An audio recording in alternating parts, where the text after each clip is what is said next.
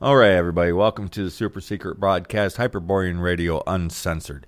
Today, if you haven't noticed by the title, we are going to be talking about the Tree Man. But before we get into that, I want to just thank everybody for listening to us and sharing us around because it's reflecting in our listens. So we are growing, and it's thanks to you. All right, uh, with me today is the Lore Keeper. You guys should already know who I am.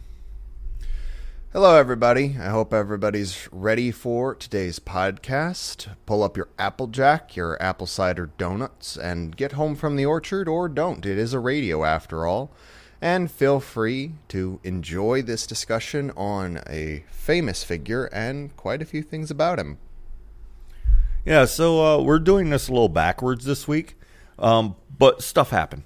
And uh, we didn't make it last week, which is probably what threw us out of our rhythm because the more serious uh, show actually managed to land on YouTube, and then today on the podcast is the lighter-hearted um, episode. So, what we're going to be talking about, yes, is the Tree Man, and why? Because Johnny Appleseed Day just went by, and Johnny Appleseed Day is so awesome that it's actually multiple days and two different times of the year. Well, and the beautiful thing is, it's not technically over because some people claim it's today. so we're doing all right. But yeah, there's two separate days for Johnny Appleseed. And I found this fascinating because they roughly coincide with the equinoxes. I think the one in the fall, so yesterday and today, is uh, his birthday, and then his death is the one in spring, which is interesting because it's kind of the reverse of what it would be unless you look at it in certain ways. But I just thought that was really interesting that we've sort of had this almost Green Man style figure accidentally end up with two holidays competing for each other at the equinoxes. Right. Uh, well, and why are we calling it the Apple Tree Man when we're going to be predominantly talking about Johnny Appleseed, which I forgot what his actual name is, but I am positive the Lore Keeper knows knows what his name is. But that's because in Europe, and it's a tradition that came over here, there is the apple tree man, which resides in the oldest apple tree in the orchard. Well, here in America, there is still the apple tree man, which is linked to Johnny Appleseed because Johnny Appleseed is credited with creating many of the wild orchards or even the not so wild orchards. And the, the oldest apple tree there has the apple tree man. So yeah, it, it's it's a weird thing to think about, but Johnny Appleseed birthed the apple tree man in in America, but the apple tree man is older and separate from Johnny Appleseed. It's a, kind of a neat thing, and it might cause a crinkle in your brain if you think about it too hard. But there it is. That's the way that it works. Well, and what brought this to mind was I'll be honest, as much as I'm a big fan of Johnny Appleseed, I almost forgot that today and yesterday were his holiday. I only remembered it on accident, and it was because of all these synchronicities that kept popping up. Someone was randomly talking about Johnny Appleseed. When I had to go to work, there were apple cider donuts. There were people that were go- going apple picking. And all of a sudden, I'm like, maybe I should look up when is that day? And it turned out it was that day. And it was fascinating to me because there were all these interconnected accidental Apple things that were happening in the day to day life. And I didn't even realize it was a holiday. And neither did they. Like the people going apple picking, they were just going to go apple picking. They had no idea it was the holiday. And when I told them that, they just brightened up. And it's fascinating to me because I don't think that I don't think most people realize that there's even a holiday, let alone two separate days of the year on opposite ends to this figure. And I also don't think people fully understand just how broad Johnny Appleseed's folklore is and how misrepresented he actually is in the grand scheme of American folklore because the most notable thing that Johnny Appleseed has in the broader folklore and culture of the United States is the Disney movie which portrayed him as a pious Christian with a guardian angel, and he's a pacifist, and he's spindly and doesn't have any muscles. And all these things that Johnny Appleseed really wasn't. Yeah, that's exactly what I was going to say. Um, the Disney version portrays him pretty much the exact opposite of what he actually was, because uh, in the folklore, in the actual folklore, yes, there's the the pot hat, or the yeah, the pot hat. Um, but he was uh, he was described as a wild man, big, burly. Some of the folklore has him being friends with Paul Bunyan. Uh, there's I'm sure that there's a lot of different versions of the story of why he was friends with Paul Bunyan.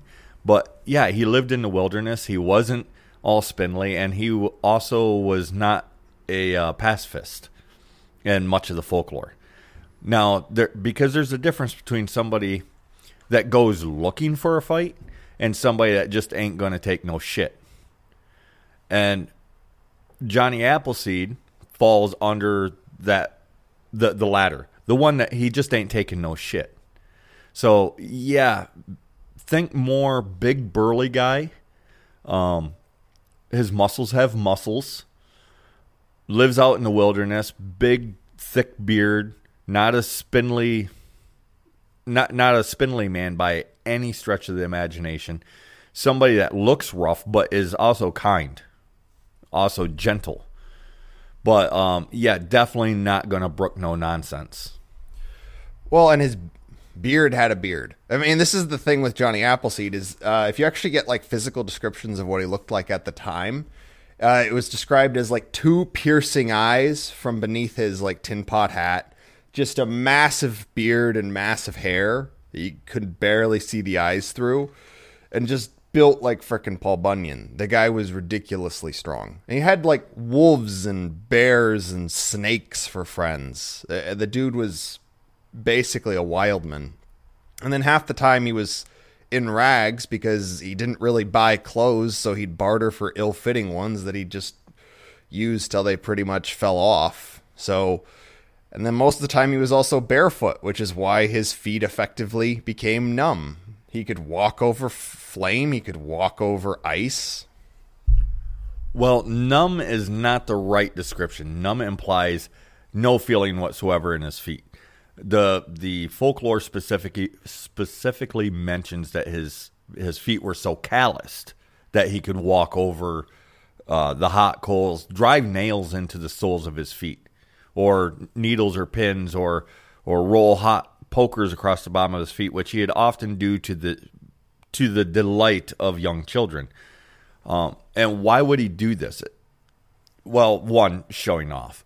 Um, but the other, and why specifically are children mentioned with him doing things like driving nails and needles and pins into his feet and not feeling it or walking across fire or or uh, sharp things? Well, it's there's really only one reason to do it, and anybody out there that looks all gruff, um, looks like they're going to eat your liver out, or what? What's the the modern term? Resting bastard face. You want the children to like you, so then what do you do? You show off for the children. You focus on them so that they become comfortable around you, because you do look scary. So this this common image, and we're using one for the um, the thumbnail on this episode. The common image, no, no, that's far too soft of a man. Far too soft of a man. Soft men don't exist in nature because they can't. Well, and he literally lived in nature. Like he would crash in people's houses, but in general, he literally lived in the woods, like the wild woods and would go and go around planting the trees and stuff. And it was it's very interesting because even in his lifetime, uh, he started getting comments of that he was either a holy man, like a medicine man from the Amerindians, or uh, some of them even thought he was like a forest spirit or some kind of god, which is actually really interesting. But yeah, he was a very fascinating figure. And I think one of the things that most interests me about him is that apples are this thing that's really, really important in Hyperborean spirituality. It's a bit odd to bring up because immediately you have the most famous apples are like the poisoned apple of Snow White, uh, the apple in the Garden of Eden, which was probably just some random fruit in the lore. They just translated it to apple. But all of these different things, they actually coalesce. And I would take a whole book, several books really, to go into just the bare minimum of all this apple lore throughout Europe. But in America, we also have it because a bunch of it came over here, and then we ended up with a famous figure who, as time goes on, enters more and more this almost American green man, wild man, hermit, wise man, wanderer archetype, and it's actually kind of fascinating. Especially because one of his nicknames, actually, is the American Dionysus. And this is actually a habit a lot of people have is they'll the nicknames for American folklore characters will be like classic mythological characters and gods over in Europe. So you have the American Dionysus, and then you have uh, Paul Bunyan is often called the American Heracles or the American Thor. Right, and I'm pulling up something that uh, was posted on our on our Telegram here around the uh, so, which by the way follow that. It, that also helps us. It helps with exposure for the show everything because as our Telegram grows, so does the listens on our uh, on our podcast and our YouTube channel. So thanks, guys. Keep it up. But there's a post that we put out today. Around the turn of the 19th century, America had over 17,000 varieties of apple, most of which are now foreign to the average American. During this time, the USDA employed 21 artists to document the various fruit. Sorry, I have to bend around a corner to be able to read the screen. Uh, where where was I? Various varieties, uh, fruit varieties of America. While many of these are now extinct, lost apple detectives are searching across the country, attempting to return apples to. Uh, sorry, attempting to return the apples of America to the rightful inheritors Many of our cider apples, however, are gone for good due to prohibition, which is true. Um, the I believe that was right around the time that the FDA was uh, was created, and specifically to cut down these orchards, whether they was wild or people actually owned them, to not just cut them down, but cut them down and burn them because of the cider production, which had most of that ends up being used for alcohol. But this is very, very cool. And if you follow our Telegram, you'll see posts like this and all just a wide variety of stuff that we talk about that's wrapped around our spirit. But yeah, it's it's really cool that there's currently people going around trying to rediscover these these lost varieties of apple because whenever an an apple tree is highly uh, well, I'm going to use the right word, even though it's, it's scary to people. Muta, uh, mutamogenic. Because whenever a new tree grows, it is a new species. The only way that you continue a variety of apple is by the splicing. Uh, you can take a bough, bend it down, bury it, it'll grow roots, and therefore grow a new tree. If you look at some of the really old apple orchards, you can see how this has been done. It forms like arches all the way across the, um, all the way down and through the, the orchard. But another way that you can do it is you you cut part of the branch, you start roots on that by putting in water, and then plant that. You continue on that exact same variety of apple. However, if you just take an apple, dig a hole, throw it in the hole, cover the hole, and an apple tree sprouts from it, that is going to be a different kind of apple than the one that you planted. Well, another way that people will do it is they'll graft trees, uh, which is where you take a branch from one tree and you graft it onto the other. But uh, then only that one branch has only, Yeah, only that one branch. Some people have actually done interesting things where they've grafted a bunch of different fruit trees onto one tree, which must be horrible for the parent tree, but it's pretty neat. Um, but Johnny Appleseed, oddly enough, specifically was against grafting uh, because he viewed it as a little bit too violent for the tree. At least that's what people say. But he. Well, it's just a perversion of nature. Yeah, it's a perversion of nature. Whereas Johnny, he did it old school. That's why most of what he actually ended up growing were cider apples. Because most apples are actually not that good to taste. but they make really good alcohol. Well, I can tell somebody's never been out in the wild and just ate wild apples, which are commonly referred to as crab apples. Some are really good, some are really not. So then, uh, I was going to give a call of action that if you live in a more rural area, go out into the state parks or the national forest or whatever, and the odds are there's probably some apple trees out there if you look around, and start start caring for them, start helping them spread because um, it's food, and not just for us, but for the for the animals as well. The more food that there is to eat, the more animals there are. So yeah, when they cut down all the the wild apple trees, and they was combing through the uh, through the forests looking for them. Um, the animal population actually took a dive. I saw some some um, official records that recorded it by as much as a third of the wildlife population dropped just by removing the apple trees. Uh, now, there's more conservative numbers, but we live in a day of extremes and big headlines. One third of of the wildlife has disappeared due to a lack of apple trees. That's that's something people's going to click on. You know, people's not going to click on. Well, between uh, one tenth and one third, because the one tenth makes it seem like, eh. Well, and of course, the Bears lost their source of just getting hammered. because yeah, I remember you told me that story of like the drunk bear you saw up in the UP. That's hilarious.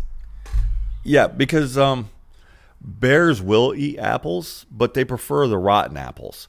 And um, yeah, like bait piles. People will bait in and um, deer with apples.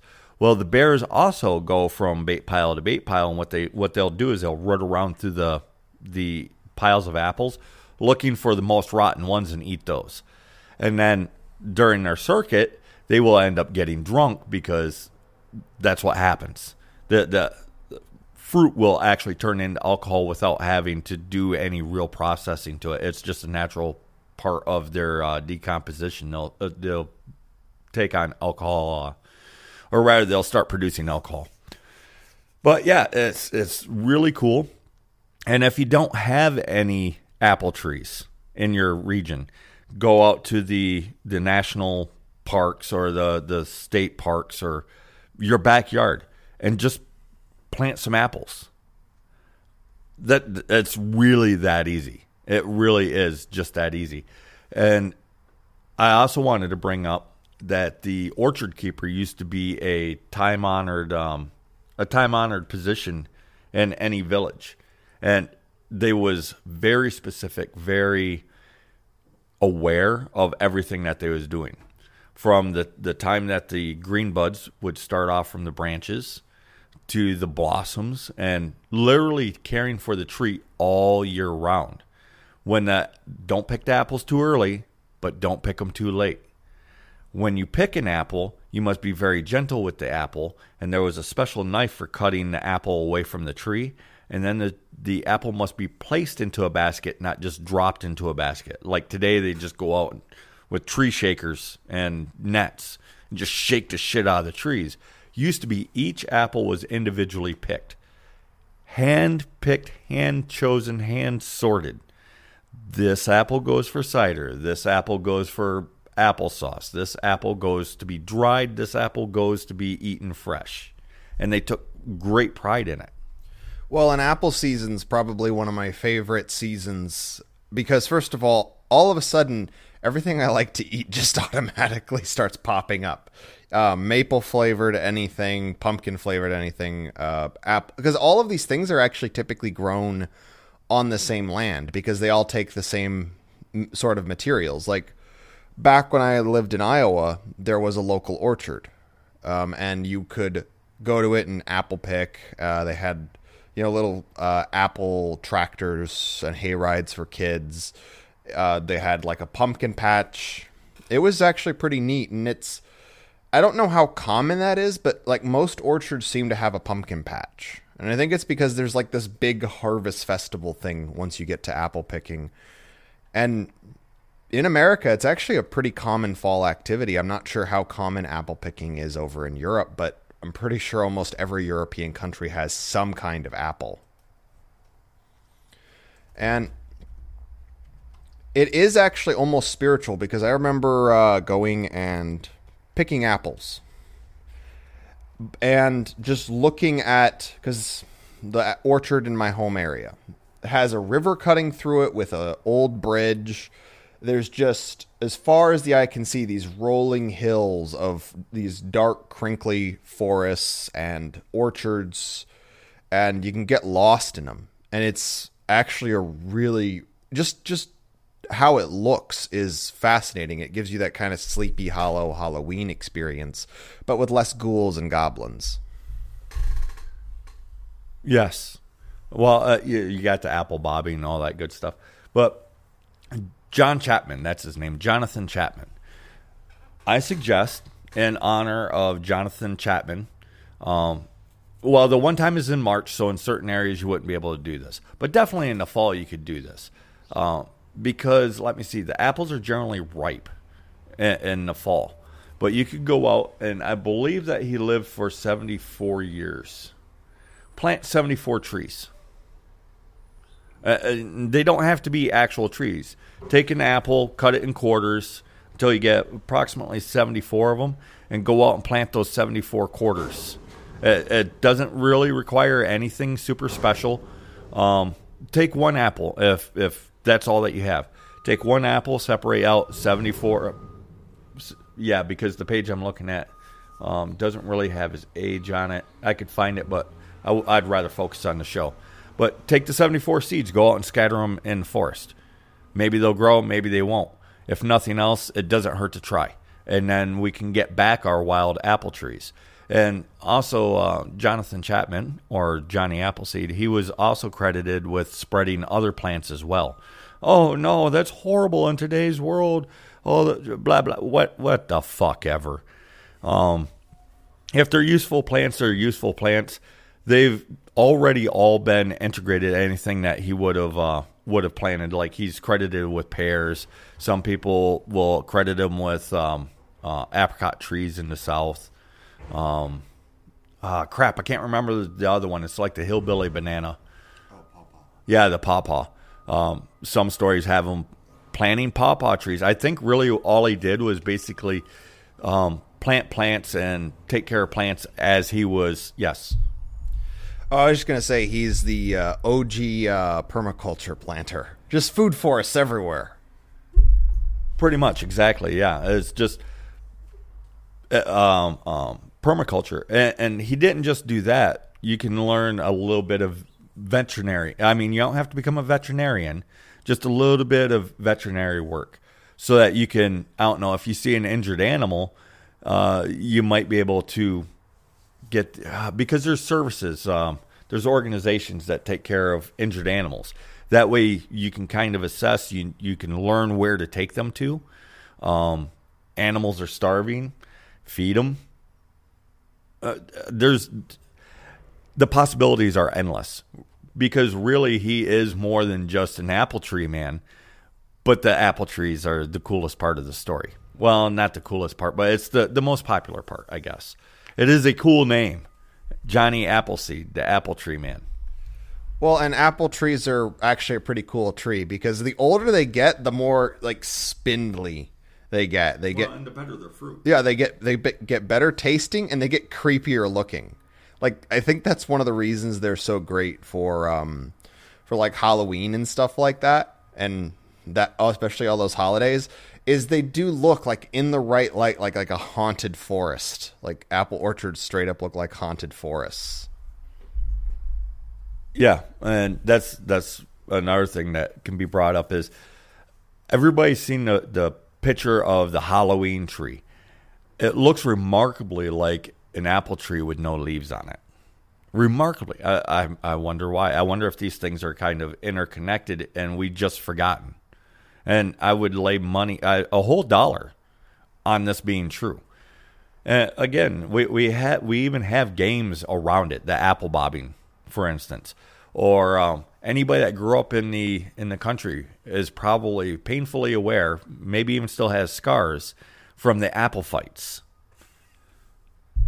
Well, there's also a traditional uh, a traditional uh, treat for Halloween because before the time of Twix and M and M's and Skittles and Reese's and all these big name candy, people had to make their own. So you had things like popcorn balls and, of course, uh, the candy apples or the caramel apples or all these different kinds of apples.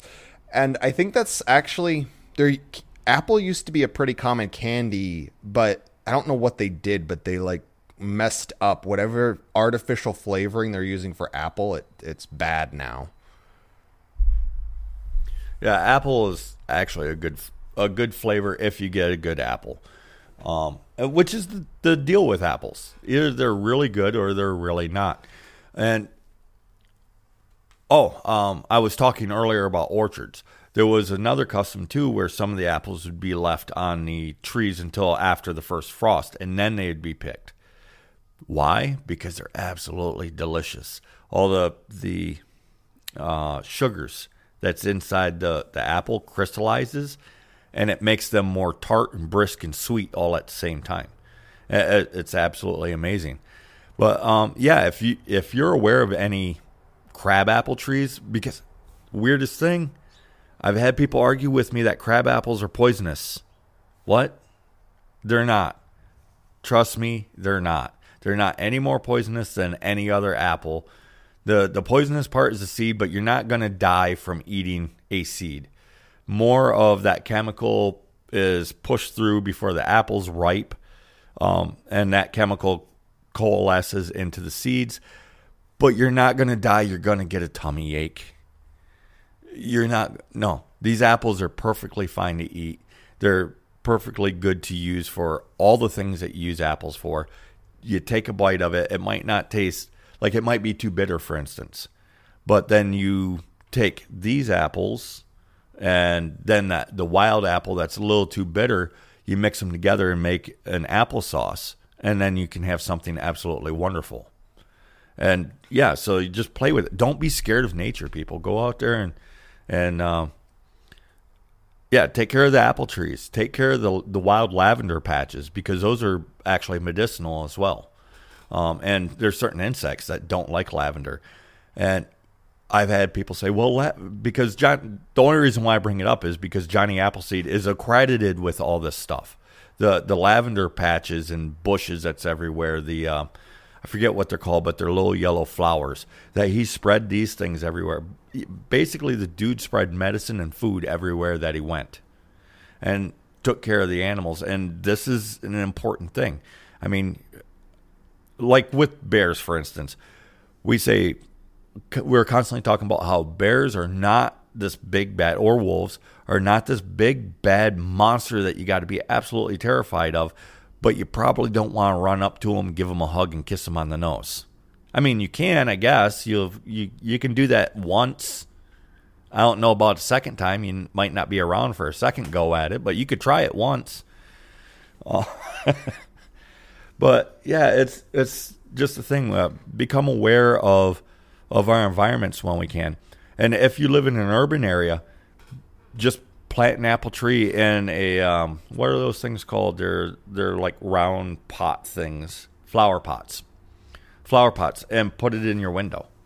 Uh, apple trees can grow just about anywhere. All, all it needs is some dirt, water, and sunshine. And here's here's a sad thing though. When you plant an apple tree, you're going to have to wait at least four or five years before you get any apples off from it because they need to mature.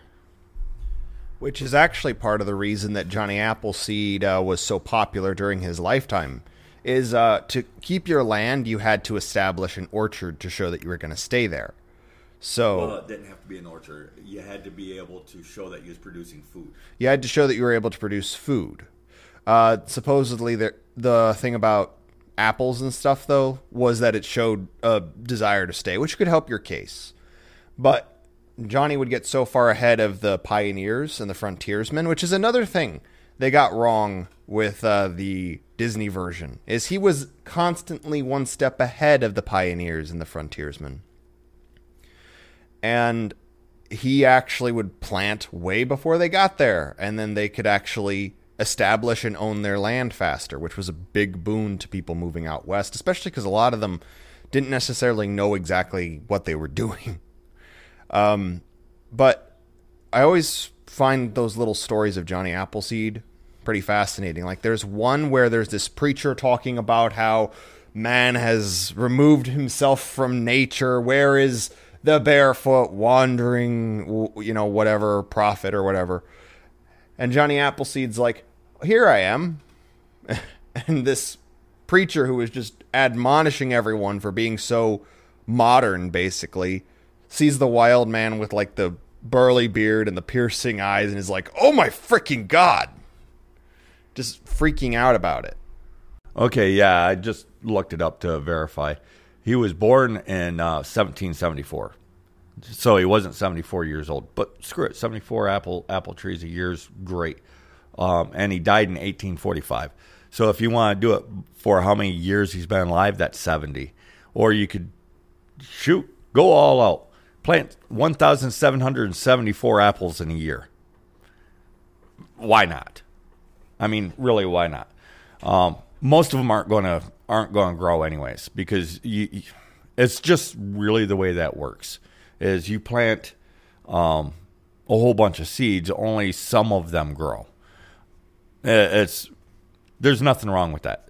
It works better. It works far far better than that. Because I've seen some people they freak out because they'll plant something and they'll put one seed in the hole, and then nothing happens, and they're like, "Oh my goodness, it's horrible.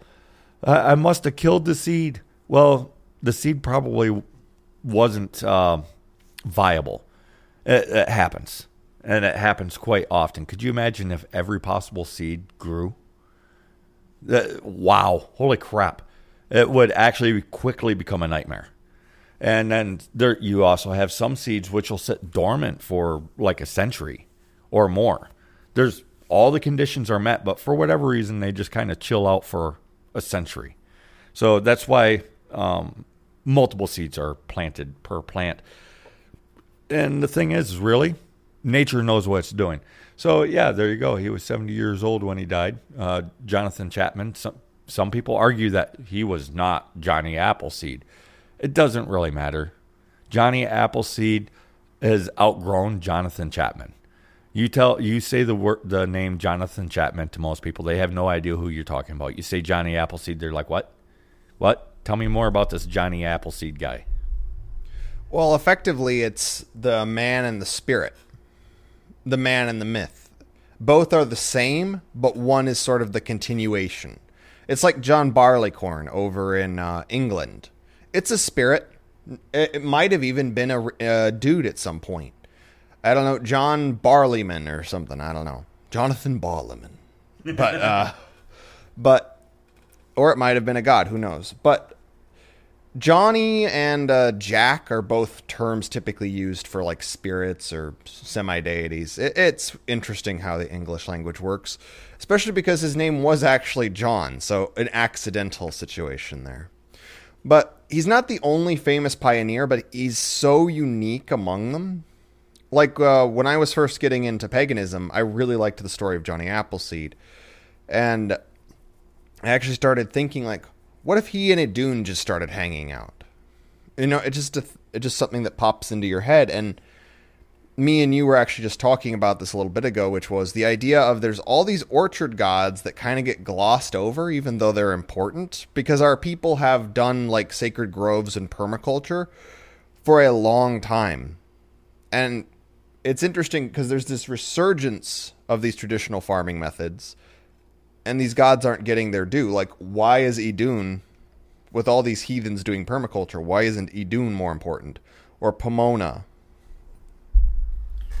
Uh, I just had a random thought. I was thinking of some old school farmers that was still in the area where I grew up before they basically made it against the law and start. Well, it's always been, for as long as I've been alive, it's technically been against the law, but then they start cracking down on them. But they they plant their gardens, right? And their biggest enemy was deer and rabbits. They would giggle when they'd see the wolves or the coyotes come in. They would even bait them in. Come here, wolf. Come here, um, um, coyote. And people would be like, Aren't you scared? They're like, No, they get rid of the rabbits. The rabbits will eat everything. The deer, what they don't eat, they stomp into the ground. They're vermin. Bring me the wolves and the coyotes because they keep the vermin out of my garden. So everything's perspective. And um, um, but to get back on, on on topic, well, I guess that wasn't too far off topic. But the old the uh, the apple tree man, the uh, and I was talking about this earlier, which is the spirit of the oldest apple tree in the orchard. In some cases, he's attached to the oldest apple tree, but he's not actually the apple tree. He's an independent entity or spirit. And then in other cases, is literally the tree, and in other cases, is the tree's spirit manifest. Because there's stories where people actually talk to the apple tree man, or animals will talk to the apple tree man.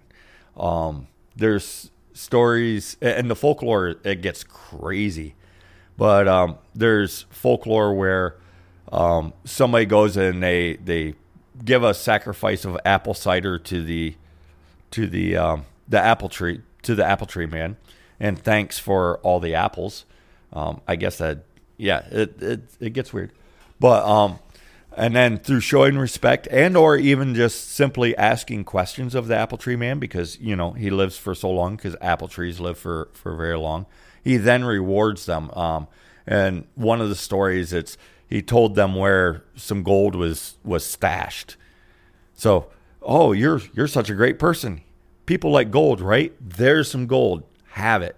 And other cases, he'll um, he will have hidden people from, uh, like the the sheriff's men, looking for them, and he he'll hide them or uh, the the various animals. He'll warn them away because the people are coming. Uh, there's a lot of folklore around the apple tree man, which is separate of Johnny Appleseed, but Johnny Appleseed's also called the apple tree man which is why the the title to this episode it, it's it's actually really interesting. It's worth digging into just because. Well, and like he embodies elements of Dionysus and all these other things, the Green Man, the Apple Tree Man. He also has other heroic deeds that are written down that are historical. Like, for instance, during the War of 1812, I think, uh, basically he ran through woods infested not infested but populated with bears wild boars rattlesnakes brambles basically through what most people would take a long time to get through. And he ran through it and then warned all these uh, homesteaders and isolated families all night running through perilous woods yelling at the top of his lungs to wake people up because the british were coming they were coming in the War of 1812 to burn everybody's houses down. So he saved a bunch of lives in his own sort of Paul Revere midnight run. And it's it's not as well known, but it's actually even more impressive because Paul Revere had to do uh, he w- went by horse. Johnny was just running on bare feet. Well, and some people might question, well, for somebody that's out ahead of the pioneers. He sure spends an awful lot of time with the pioneers. How is that? It doesn't take nearly as long to walk across the continent of North America as people thinks that it does. Um, three months, if you know where you're going and what you're doing, you can you can walk it. So, according to a lot of the folklore, if you piece it together, well, actually, some of the folklore even comes right out and and, and describes it back and forth across the country. So he went from the east all the way to the west coast, turn around and come back.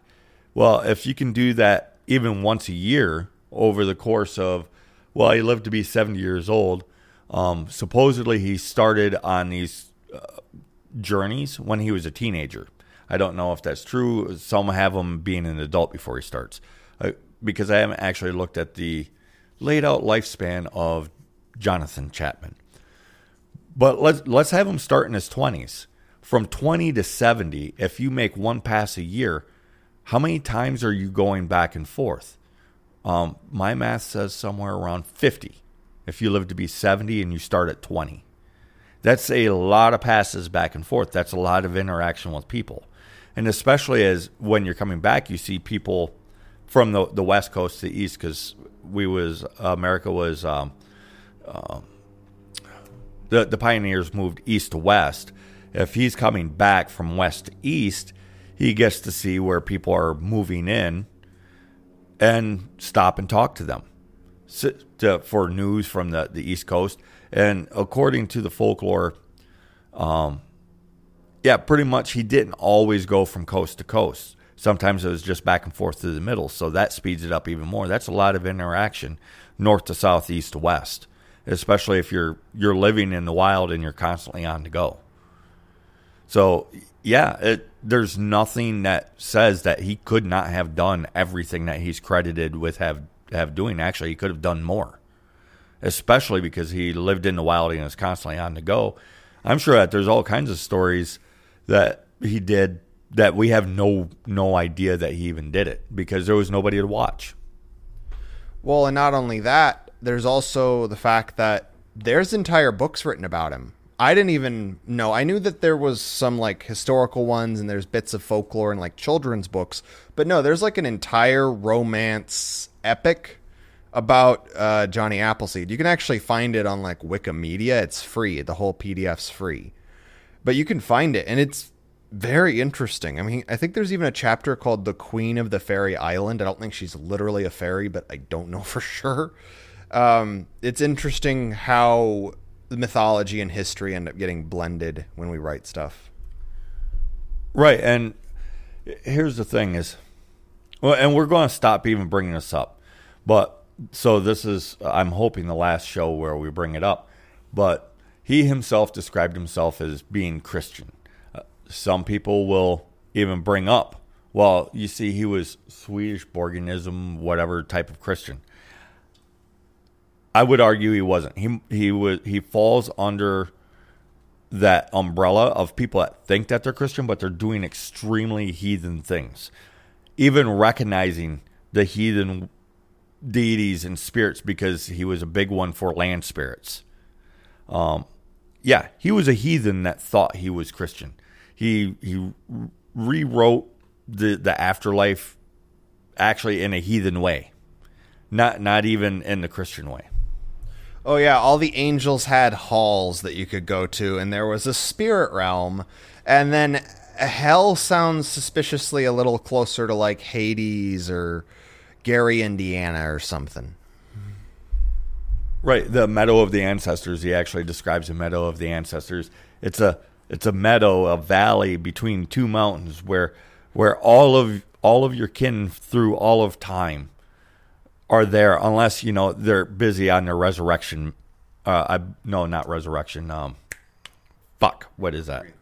Reincarnation uh, um, duty, because yeah, it, it's a whole thing. Unless they're busy being reincarnated, they're gonna they're gonna be there chilling, waiting to talk to you. To to yeah, the dude was a heathen. He didn't even know it, and he's he quickly developed.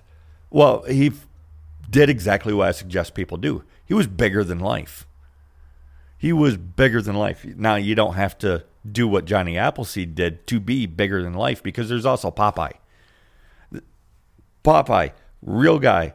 I forgot what his real name was, but you can look it up uh, on Guy Dunk. Um, there was uh, an article recently done on him, and uh, yeah, I remember actually pointing that out to the guy that runs Guy Dunk. Yeah, Popeye was a real guy and he was bigger than life.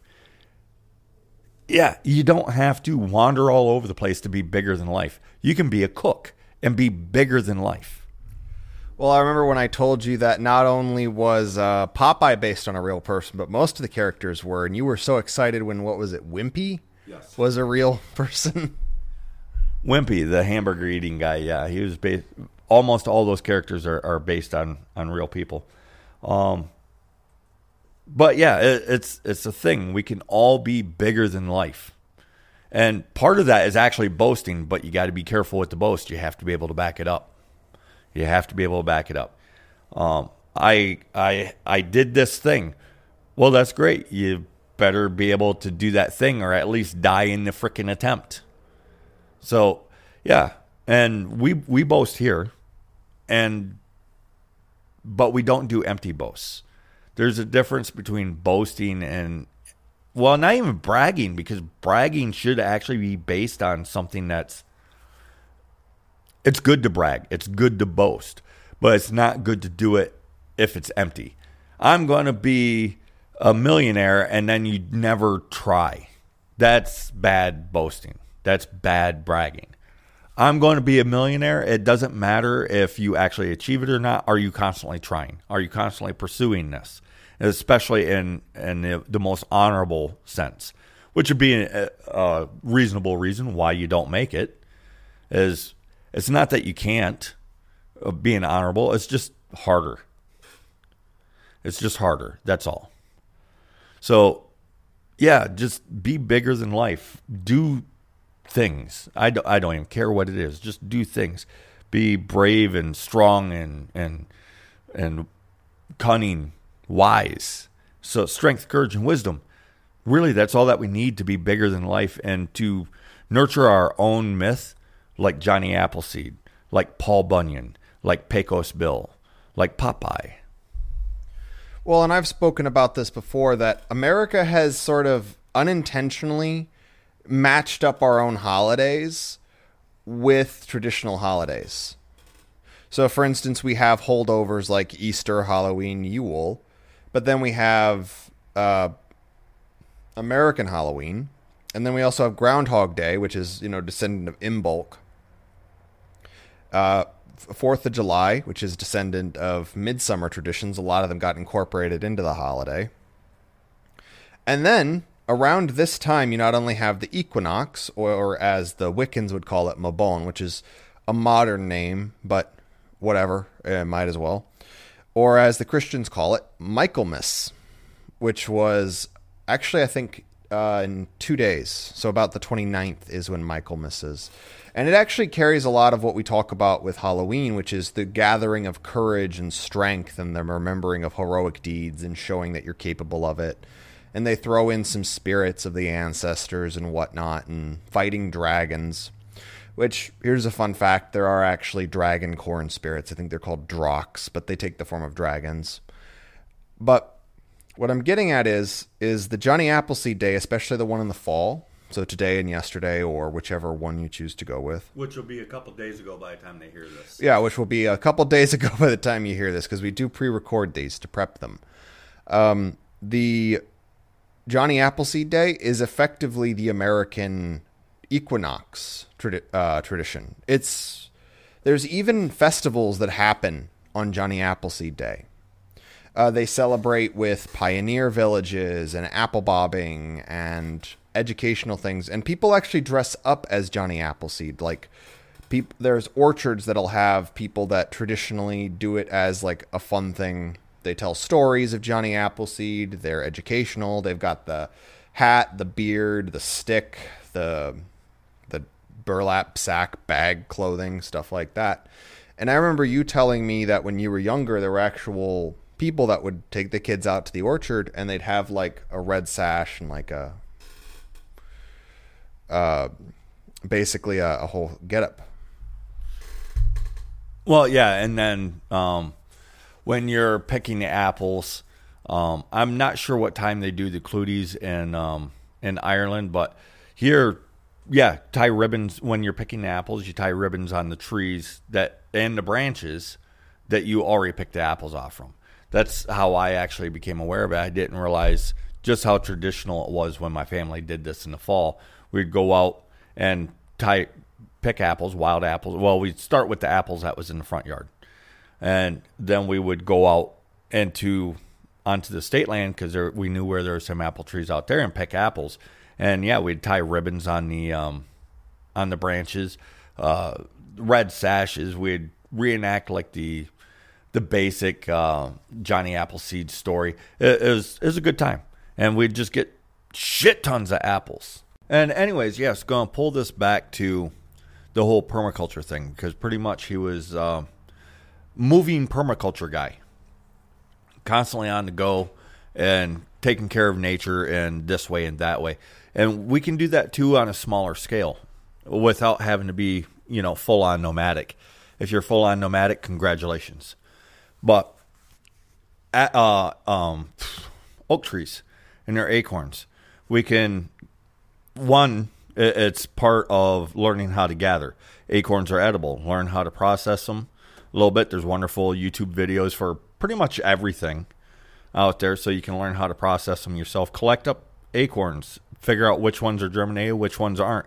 Plant them specifically in the best way for uh, to give them the best opportunity to grow.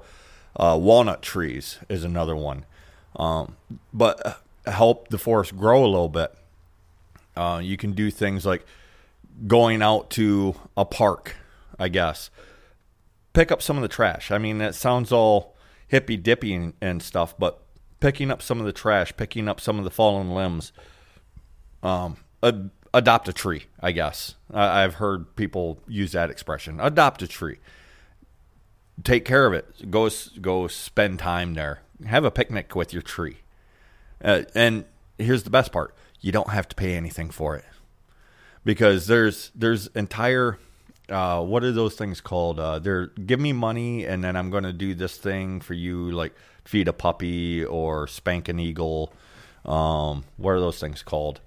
Uh, yeah, those nonprofit things that aren't actually nonprofit, and then you you you pay them money, and then you get the warm warm fuzzy in your heart. I'm I'm helping uh, the pygmy puppies in South Australia go to college, all, all that ridiculous stuff. It does it doesn't really cost you anything to go to the park and pick up some of the fallen limbs, clear some of the debris, um, uh, pick berries, uh, scrape up some some of the acorns. The and I understand there's regulations in some areas where you just cannot do that, but it also doesn't cost anything to go to the park, spread out a blanket, and have a picnic there with your family.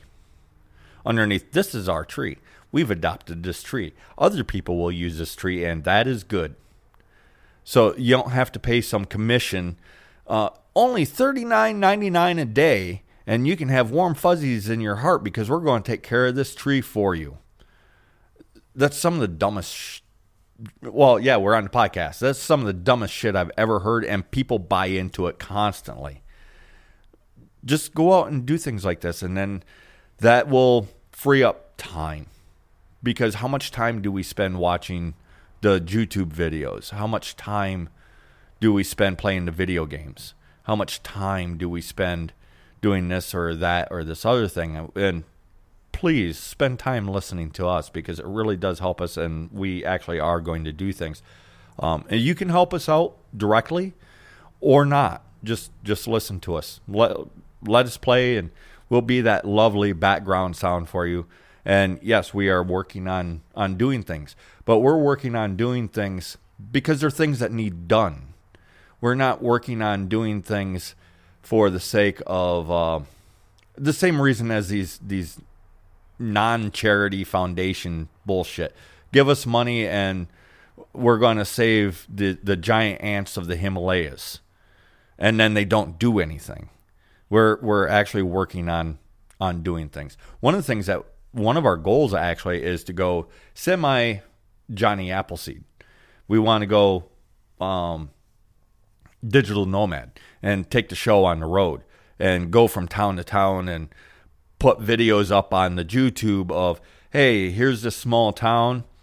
Um, show the reality of what's going on, whether it's great, whether it's bad. Find uh, the, I don't know, Bob's nickel store. I, I, I don't care what it is, and show off the culture of America as as we travel around. And while doing that, due to my own nature, I won't be able to help myself from doing things like take showing a little bit of care to whatever the campsites are that we'd be staying at. That that's that's one of our goals. We want to travel around, collect folklore, show off these small towns because they're dying off. We don't want them to die. and if people don't know about things or places, they can't go there. The, why? Because they just don't even know that it exists. And we want to highlight um, uh, America, um, our people, our and why do we want to highlight America? Well, because we happen to be Americans. I encourage Canadians to do the same thing. Um, English people do the same thing. Irish people do the same thing. Travel around, show things off, and and show the realities of it. Some things are fantastic. Other things are less than fantastic. And what I'm talking about is for our people because there's we we do have towns in America where people are literally starving to death. Because while the state aid is there, they don't have access to the state aid.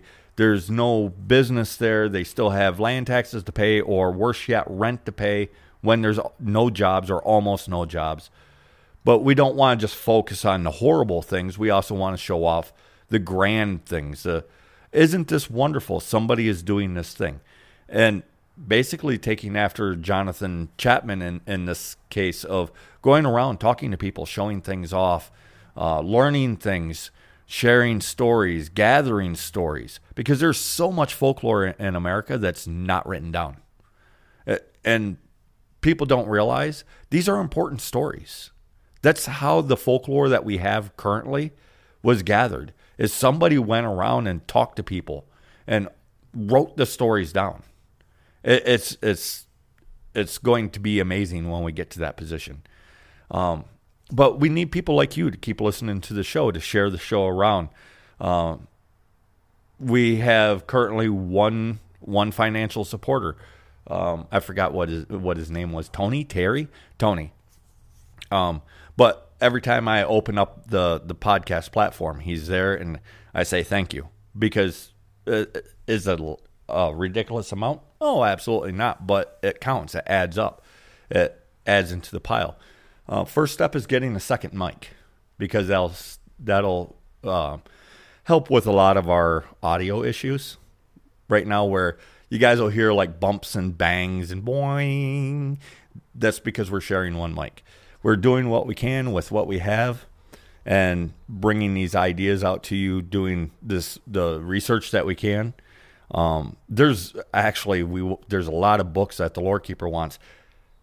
Wow, books can be expensive. And it'd be easy to say, well, everything's on the internet, but it's not. Everything is not in the internet. Some things are simply in books. Well, and I like to think that we've shown a lot of different things today. Uh, one thing that I want to touch on is permaculture because it's a modern word and it gets kind of cringy with some people, but it's really just a very old way of growing food. Europeans have done it for a ridiculous lo- amount of time. Hyperboreans probably even longer, since I'm just grouping all of us together rather than just the concept of people that live on this one peninsula. But we. It's actually a very efficient way to grow food, especially because different things will fruit at different times. Like you don't gather chestnuts at the same time as mulberries. And then there's regenerative ranching and all these other things. But also, we talked about how we wanted to go and basically travel and collect folklore. It's something I'd love to do. Basically, do an American Grimm Brothers, or uh, I'd love to actually collect enough of the mythic figures that I can craft some kind of American Kalevala. I mean, I wouldn't call it the American Kalevala, but more in the vein of that than just a, a set of folklore because there's not just Johnny Appleseed. There's Joe Magarac. There's Fearsome Critters. There's Paul Bunyan. There's Pecos Bill. There's The Undertaker. There's Davy Crockett and Daniel Boone. There's all these beautiful, interesting things that have happened in our folklore. And I really want to bring that all together and show people just how much we have. And as we move forward, we're going to keep working on this stuff as much as we can and and with their help, we'll be able to do it. Yeah, with your help, we'll be able to do it. And I think I'll finish up by saying Johnny Appleseed may seem like just another folklore character, but he's so much more. He's important, especially to those of us over here in America. And for anyone who thinks America is just a loned time. We've only been here a few hundred years, et cetera, et cetera. We should just go back. First of all, no offense to Europeans, but I know I've known plenty of people that are like my ancestors left that dumb rock for a reason. So no offense, but that that is something that a lot of Americans think. Other thing is, look up the Clovis people, look up the original description of some Bigfoot, look up the moon eyed people, and look up the ridiculously old standing stones that are of suspiciously European uh, style in North America. We are the people of the North Woods. If anyone else was living here before we got here, they were just keeping it warm for us. Johnny Appleseed spread apples and cheer and the Hyperborean spirit across the land and I am not going to let that go to waste. All right, and then I'm going to close out here saying uh, thanks everybody for listening. We are growing. We appreciate it very much. It, it keeps us motivated. Um, and some people complain that we're too prolific, but too bad. Um, we do put a lot of stuff, up, a lot of information out there, and we're going to continue to put a lot of information out there. So thanks everybody, and until next time, don't be safe. Don't stay quiet. Um, don't keep your head down, but do keep your powder dry because the shit's about to get real.